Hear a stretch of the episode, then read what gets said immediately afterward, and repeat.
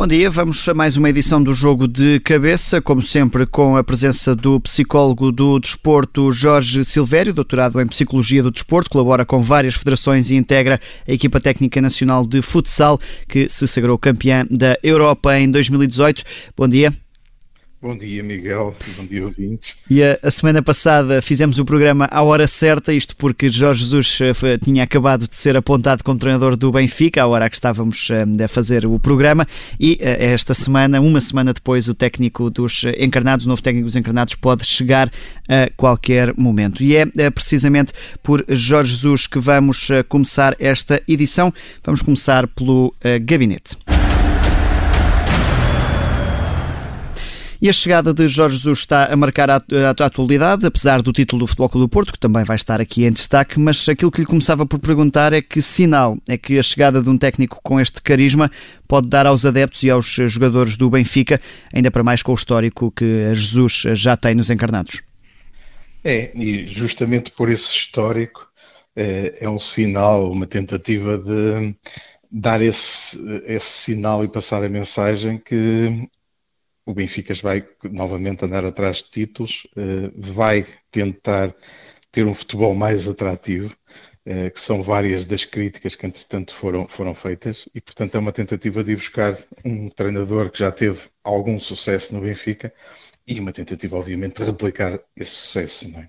Eh, em relação aos adeptos, vai haver, digamos assim, do meu ponto de vista, um, um problema inicial que é para alguns adeptos eh, a maneira como o Jorge Jesus saiu do, do Benfica e depois, nomeadamente, algumas das declarações que foram feitas, creio eu que terá deixado alguns anticorpos e, portanto, eh, a maneira como, como a época correr vai também estar muito dependente disso, ou seja, eh, todos nós sabemos que isto é assim, não é? Se houver sucessos, vai funcionar bem, se as coisas começarem a não correr muito bem, esses anticorpos podem ser um, um, sinal de problemas e podem ser depois uh, o, o, gatilho, digamos assim, para que esses problemas se revelem uh, e caso não, não haja sucesso pode, pode ser problemático, digamos assim.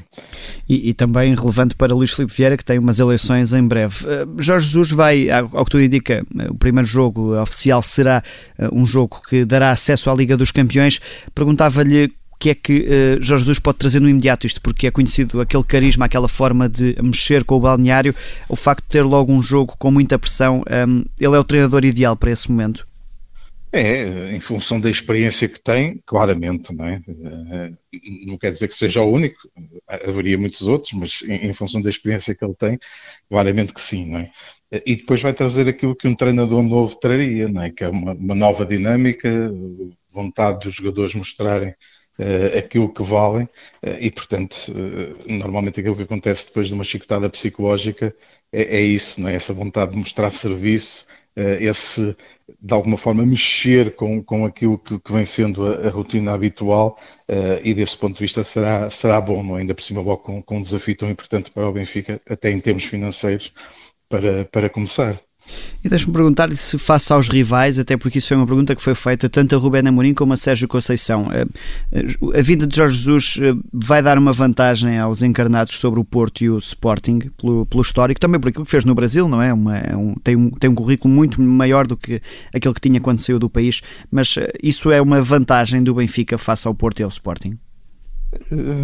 penso que sim, no sentido da experiência, Uh, mas não podemos esquecer que o Sérgio Conceição, caso continue, uh, acabou, de, acabou de ser campeão, não é? Já tinha sido também anteriormente e, e com, com, com, com, com sucesso, não é? como, como vamos falar mais à frente.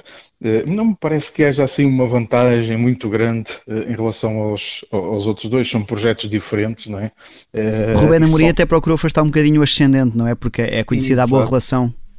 Exatamente, que eles têm, porque o Rubén foi jogador do, do Jorge Jesus, não é? Portanto, também, também o conhecerá bem, portanto, isso também pode ser uma vantagem para ele, não é? Uh, e, portanto, eu diria, pesadas as vantagens e as desvantagens para todos, penso que a coisa estará mais ou menos igual, não é? Se calhar um giro ascendente por causa da, da maior experiência do Jorge Jesus, não é? Mas os outros treinadores têm também vantagens em relação, em relação ao Jorge Jesus.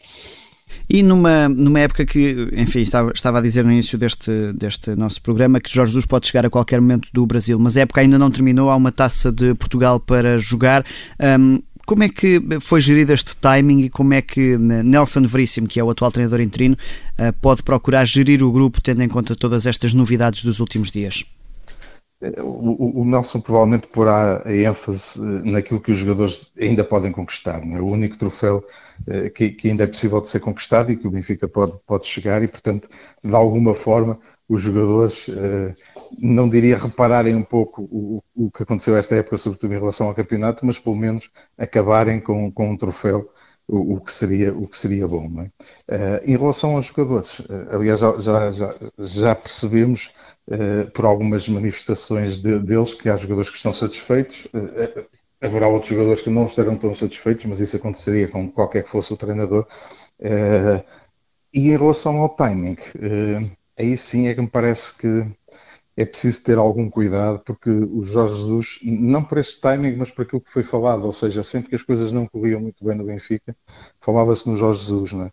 E isso eh, é preciso ter cuidado porque cria instabilidade em quem na altura era, era, era o treinador, não é? E, portanto, haver esse, digamos assim, quase fantasma do Jorge Jesus a pairar pode deixar uh, essa margem para essa instabilidade e, portanto, é, há que gerir isso com algum cuidado. Claro que agora o Jorge Jesus está no Benfica já não vai haver esse fantasma, digamos assim. Mas era um reencontro Mas... que se falava praticamente desde a saída, não era? Exatamente, é isso mesmo. É? é? isso mesmo, Miguel. E vamos, eh, concluído que está este nosso primeiro segmento sobre o regresso do técnico dos encarnados, depois de uma passagem pelo Sporting, depois também de uma passagem pelo Al Hilal e por fim pelo Flamengo, onde conquistou uma Copa Libertadores. Vamos agora do gabinete para o relevado. E no relevado falamos, claro está, do título do Futebol Clube do Porto, a ficar aqui de alguma forma ofuscado por esta jogada mediática do Benfica com a contratação de Jorge Jesus, mas o Porto que eh, ontem recebeu essa taça das mãos de Pedro Proença, o presidente da Liga. Eh, já vamos ao jogo de ontem, porque tem ali uma curiosidade interessante, mas eu ia lhe perguntar de forma genérica se Sérgio Conceição uh, tem aqui um papel particularmente relevante neste título pelo pragmatismo que deu à equipa, também por aquela garra que se conhece do Flóculo do Porto e pelas dificuldades que foi tendo ao longo da época e que acabou por conseguir superar. Tem, claramente. Uh, normalmente, obviamente, os líderes têm, têm um papel extremamente importante, neste caso o treinador, não é? Do meu ponto de vista, eh, parece-me que o Sérgio Conceição terá ainda o papel acrescido. Não só como aconteceu no, título anterior, uh, ao, ao, pegar, ao pegar num clube e num plantel que todos diziam que seria mais, mais fraco, não é? E que conseguiu levar ao título logo, logo no primeiro ano. Mas claramente por todas as vicissitudes que foram acontecendo ao longo desta época, inclusive a pandemia que levou a que isto fosse um campeonato atípico, claramente o papel do, do Sérgio Conceição, do meu ponto de vista, enquanto líder, é extremamente importante e acabou por saltar à vista nesta ponta final de campeonato com esta retoma em que, em que o Porto acabou por, por conseguir não deixar escapar. Um, eu, eu, ia falar de um assunto que é o ADN à Porto, aquela mística à Porto que Sérgio Conceição tanto destaca, mas para isso uh, vamos ouvir primeiro aqui uh, uma declaração de Sérgio Conceição no final do jogo de ontem em que fala precisamente dessa relação entre todo o grupo, entre os jogadores que mais jogam e aqueles que uh, não têm jogado tanto. Preparei o jogo desta forma, dando minutos também ao, ao Diogo uh, porque tenho trabalhado na, na, sombra e para que os jogadores que são mais utilizados uh, estejam num patamar, um nível alto, uh, é preciso um grande trabalho dos jogadores menos utilizados. eu acho que eu dou tanto ou mais importância a esses jogadores do que propriamente aos jogadores que jogam. Os jogadores que jogam não precisam de moral, não precisam de, de, de uma palavra do, do, do, treinador. Eu acho que um, um balneário competitivo, um grupo competitivo tem a ver exatamente com esse respeito pelas escolhas que o treinador faz durante o ano, ehm, porque só assim é que, é que conseguimos eh, eh, ter, ter, ter gente que quando é chamada Uh, e que habitualmente não é chamada e quando é chamada uh, uh, a dar o seu contributo dá ao, ao, mais alto nível. Sérgio Conceição no final do jogo de ontem, aquilo que lhe perguntava Jorge Silveira é se isto acaba por ser um bocadinho a explicação para o sucesso, que é manter o grupo todo a sentir que faz parte da conquista. É, sem dúvida. Este é um fator extremamente importante. Né? Estamos a falar de um, de um, grupo de 20, 20 e qualquer coisa jogadores, só podem jogar 11, uh, eh, agora até já vão mais ao banco por causa da questão das, das cinco substituições, uhum. mas este fator é fundamental, ou seja, os jogadores que não jogam manterem a sua motivação, porque no fundo eles ajudam os que jogam a treinar também e a serem cada vez melhores, não é? Uh, e só essa luta e essa competitividade é que, torna, é que torna os jogadores e as equipas melhores. E, portanto, este, este, este sublinhado do Sérgio acho que é extremamente importante em relação uh, ao que ele chamou os que estão na sombra, não é? Aqueles que não aparecem tanto, mas que são fundamentais também para a obtenção dos, dos títulos, não é? Uh, e, aqui... e, é fundamental, Miguel, do meu ponto de vista, este, este espírito de grupo e, quando se fala no fim dos campeonatos e se faz o balanço, este é claramente um, um, dos fatores distintivos. E há também a questão da lealdade para com os jogadores, não é? O, dizer, o saber claramente que este ano podemos não contar contigo para ser titular, mas uh, trabalha bem que para o ano a oportunidade vai surgir ou que vais ter as tuas oportunidades. Eu lembro-me, por exemplo, que Fernando Santos referiu isso agora numa entrevista de final de, de, do balanço do, do Campeonato Europeu, uhum. que disse ao Éder que eh, ele que não esperasse ser muitas vezes titular, mas que era parte do grupo e que contava para ele. Essa lealdade é também importante para manter o jogador motivado ao longo de, de uma época longa extremamente importante. É? E, e, é como o Sérgio dizia, é? É, é? preciso dar confiança, é sobretudo aos que não jogam, não é? porque uhum. os, que jogam naturalmente já têm essa confiança, não é? Uh, mas é eles perceberem que podem ter um papel no grupo, porque obviamente há aqui um conjunto de imprevistos ao longo de uma época, desde lesões, castigos, uh, e esses jogadores podem, podem jogar, e, e se estiverem competitivos e se conseguirem manter o seu nível ao máximo, quando entrarem na equipa, vão render o máximo e podem muito, muito bem ganhar o lugar uh, ao, colega que, entretanto, se lesionou ou, ou, que foi castigado, não é? Sim, e Sérgio Conceição não teve problemas, por exemplo, em tirar Casilhas uh, para, para, para pôr outro, outro guarda-redes, uh, deu uhum. sempre esses sinais ao grupo. Fazia também mais uma questão que era o, o Porto é um clube, por norma, com uma rotação de treinadores um, um pouco elevada, ficam dois, três anos e acabam por sair mesmo em caso de sucesso por norma em caso de sucesso, porque vão até para clubes uh, maiores. Mas perguntava-lhe se neste caso Sérgio Conceição é uma boa opção para, para continuar isto, porque já completa os tais três anos, mas parece existir, tanto por parte do Presidente como do treinador, essa vontade. É o, a relação certa para o momento certo do Porto? Parece-me, do meu ponto de vista, acho que sim. Vamos ver se, se de facto vai existir essa continuidade. Uh, até por, por, por, um aspecto que o Miguel há bocado falou e que depois não, não, não desenvolvemos, que é a questão do, do ADN. Não é? Uhum. Uh, o, o, Sérgio, enquanto jogador do, do Futebol Clube do Porto, viveu uma época uh, em que havia aquilo que se falava da mística, não é? do, do tal ADN do Porto que do meu ponto de vista depois foi perdendo, porque entretanto deixou de haver jogadores do Porto da formação, ou passou a haver muito menos e começaram a haver muito mais jogadores estrangeiros.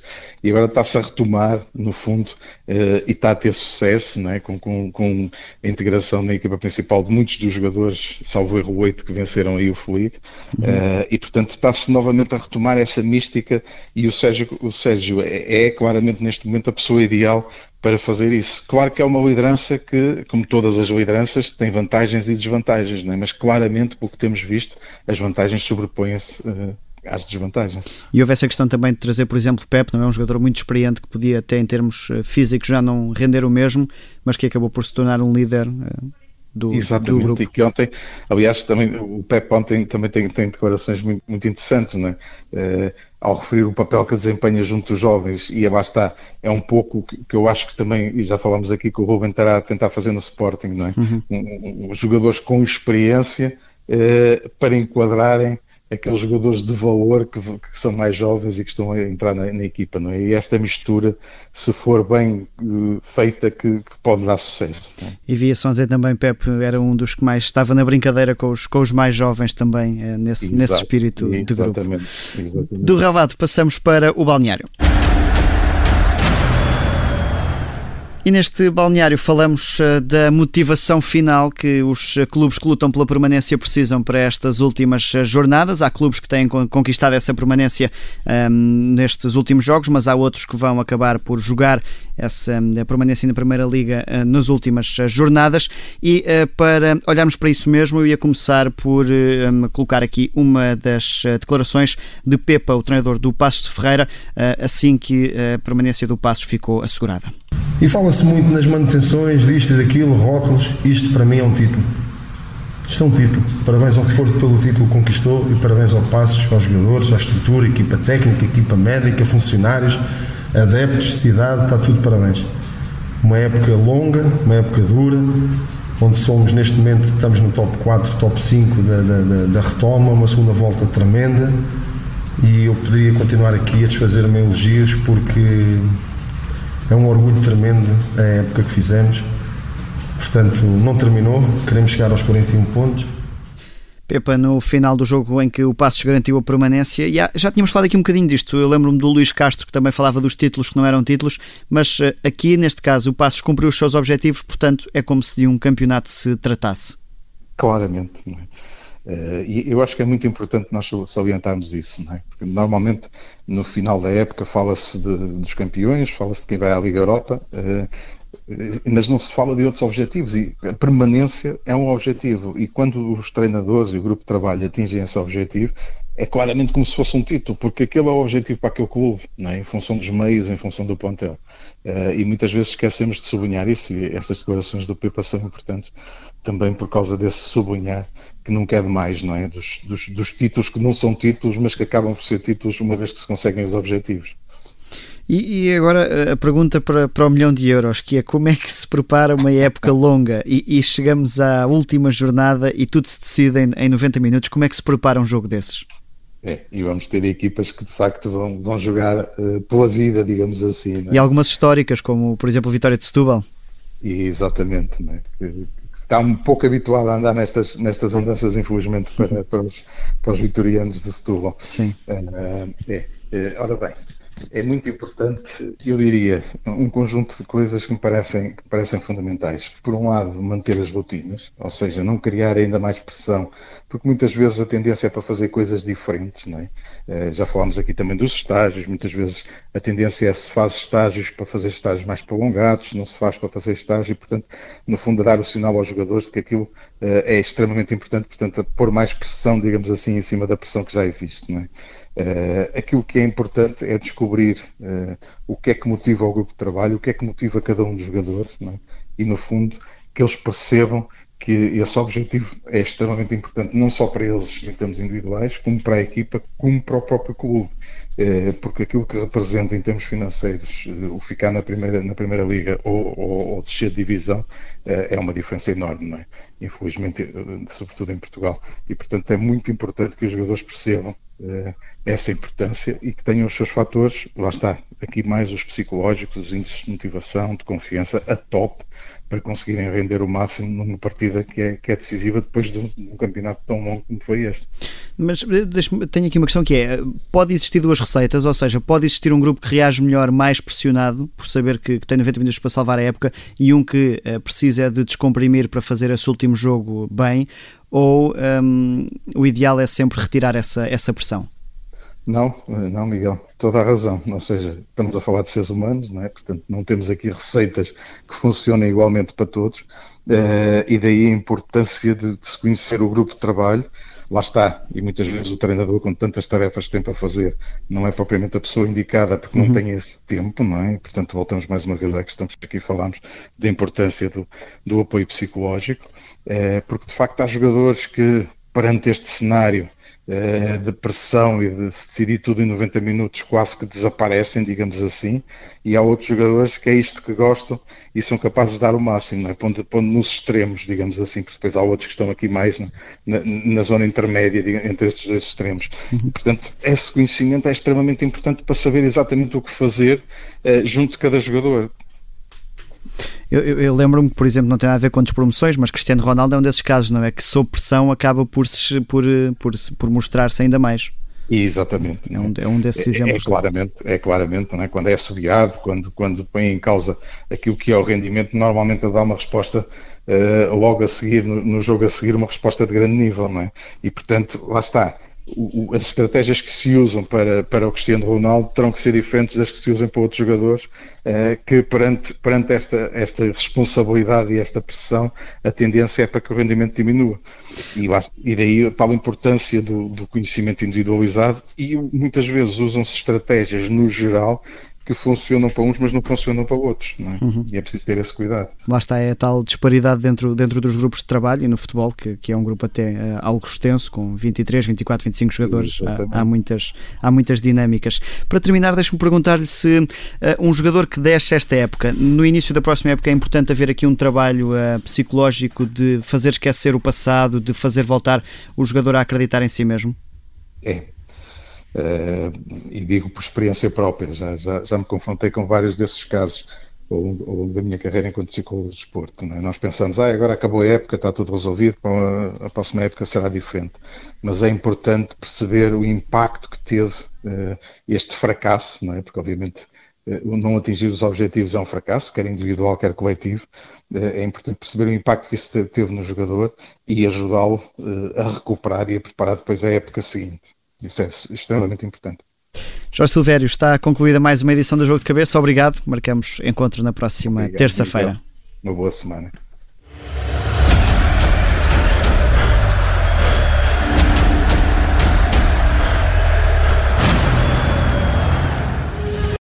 Obrigada por ter ouvido este podcast. Se gostou, pode subscrevê-lo, pode partilhá-lo e também pode ouvir a Rádio Observador online em 98.7 em Lisboa e em 98.4 no Porto.